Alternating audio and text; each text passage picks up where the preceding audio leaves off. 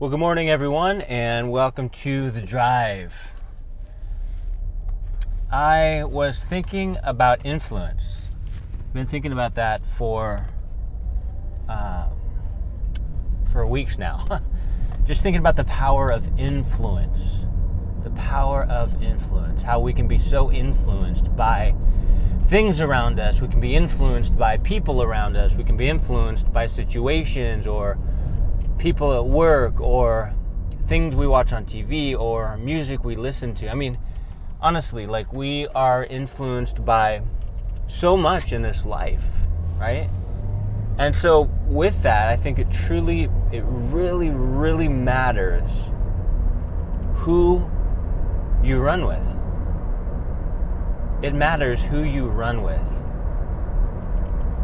You know, back in the day before I was even a believer, you know, before I was a Christian, I um, I loved uh, skateboarding. I love skateboarding, and so who did I surround myself with? Well, I surrounded myself with skateboarders. You know, those who would go to schools and uh, do tricks and grind and just all that stuff. So we hung out all the time. Why? Because you had that commonality. You all love skateboarding. You love watching the skateboarding videos, right? Um, you love learning new tricks. It was just a fun and exciting time, and you wanted to make sure you hung out with other skaters that ha- were like-minded, so you guys can go all, so you all can go basically and do what you love. And so you had that common bond, right? And back in that day, which was many years for myself, um, the whole lifestyle that went along with skateboarding, you know, uh, was not good. you know, um, and so we started to look up to these guys, you know, these pro skaters, and of course, you know, they were alcoholics and druggies, and so we thought that was cool back then. You know, let's do exactly what they do, and so we started to do what they did besides skateboarding because we love skateboarding so much. But um, in that sense, it was a bad influence for me. And so it really matters who we run with, who we hang out with. Um, now, of course, there are moments where you don't have a choice. I mean, you, you get a job, God's called you to a certain job, and it's not in a church, you know, it, it could be in a secular place where there's a bunch of people who are running away from the Lord, who want nothing to do with Him, who cringe at the when someone says church or Jesus. They, they don't know what to do. They're kind of uncomfortable and awkward because they want nothing to do with that. So yeah, yeah, we don't choose those instances. You know, God may call us to those places to reach out, but but who we hang out with matters. Sure, we have secular jobs, but then at home, if you have a family, obviously you're blessed to, to have a family, to pray with one another, to engage in spiritual things. But also, the church is huge in this, you guys. I mean, making sure you have a church family who are there to, to build you up, to encourage you, and even to tell you those hard things that no one else will tell you. I so appreciate, you know, people who are closest to me, who I'm closest to, who tell me the truth. Because the truth really it, it hurts sometimes, doesn't it? They tell you, oh, you need to, you know, you're not, you need to fellowship more. You're not, um, you're. Seems like you're compromising this area. Is it, what's going on? You know, and and these are hard truths that we don't want to face. These hidden things we sometimes try to hold on to. When we hang out with other like-minded believers who are strong in the faith, who will give us biblical counsel, not their opinion it really helps us. It helps us to stay on track. It helps us to see things from an outside perspective. And so, influence. We need to be intentional when it comes to who we hang out with, who we talk to. Right? We don't want to take uh, ungodly advice so it can help our godly marriage, right? Our sphere of influence. I heard it call that. You know, that's a that's a great way to put it. Our sphere of influence. Someone else said that. Of course, who are the ones who are are uh, pouring into our lives?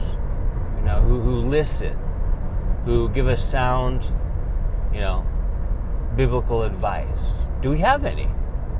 You know, and I was teaching the youth years ago, as a youth pastor for years, that was one of the biggest things when I had counseling sessions with these kids, um, with these teenagers. It was like, well, first of all, how's your time with the Lord? Are you reading your Bible? Are you praying? Are you doing those early church activities that really help us in our walk with the Lord, really ground us, really help us to make wise decisions, number one. And then number two, well, who are you hanging out with? Who are you running with the most?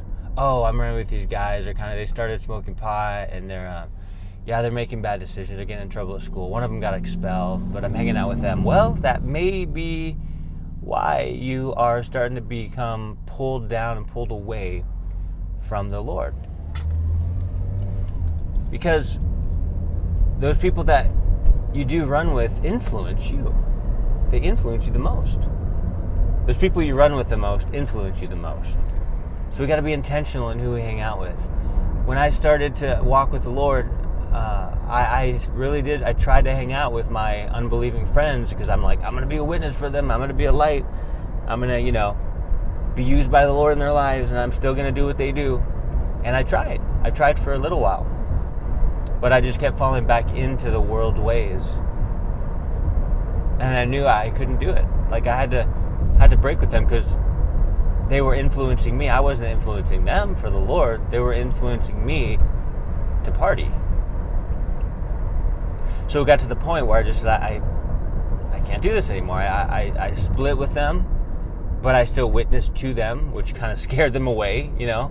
Uh, I gave them verses and stuff, and they stopped talking to me um, which is fine because I'm living for the Lord no matter what. But but it came to the point where I realized, well, these these people, you know, I'm called to love them as Christ loves them, and He wants them saved. But I cannot hang out with them on a regular basis because it's doing my soul damage, if you will. You know, it's not helping me in my walk with the Lord. It's not growing me. Instead, it's doing the opposite. So, who are you running with? Who are you letting influence you? Because whoever, whatever group you hang out with the most, that is the group who is influencing you the most.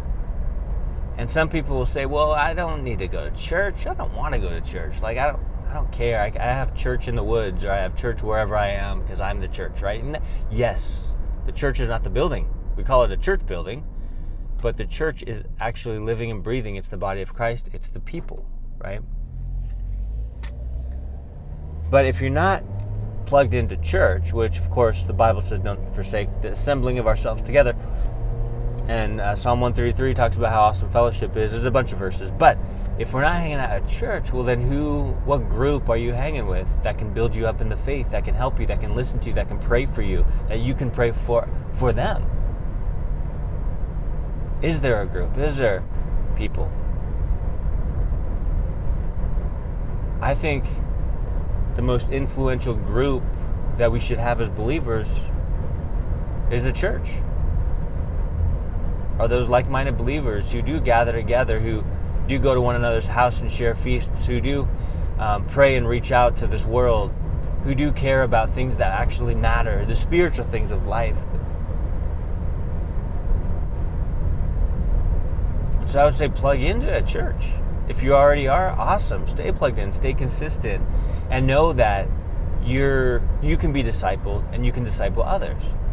You can learn and grow and be influenced, and you can be an influence to others.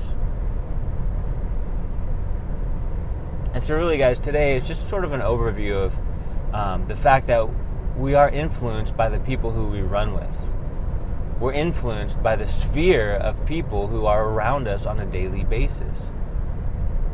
Whether it's influenced for the good or for the bad. But I would say stay plugged in to your local church. Get to know them. Love them. Pray with them. Have you know, have the services with them. You know, gather together often with them. And know that even as you're going to your secular job, and you may be like, I don't want to be influenced to do bad things. Well, That's why you have the church to build you up. So when you go into those places, you can, uh, your light can be beaming out, if you will. And you can be an influence for others as you're influenced by those who are godly, who love the Lord, who have Him in common. So, influence. It's so important. Well, God bless you guys. Hope you have an amazing day, and we'll talk to you next time.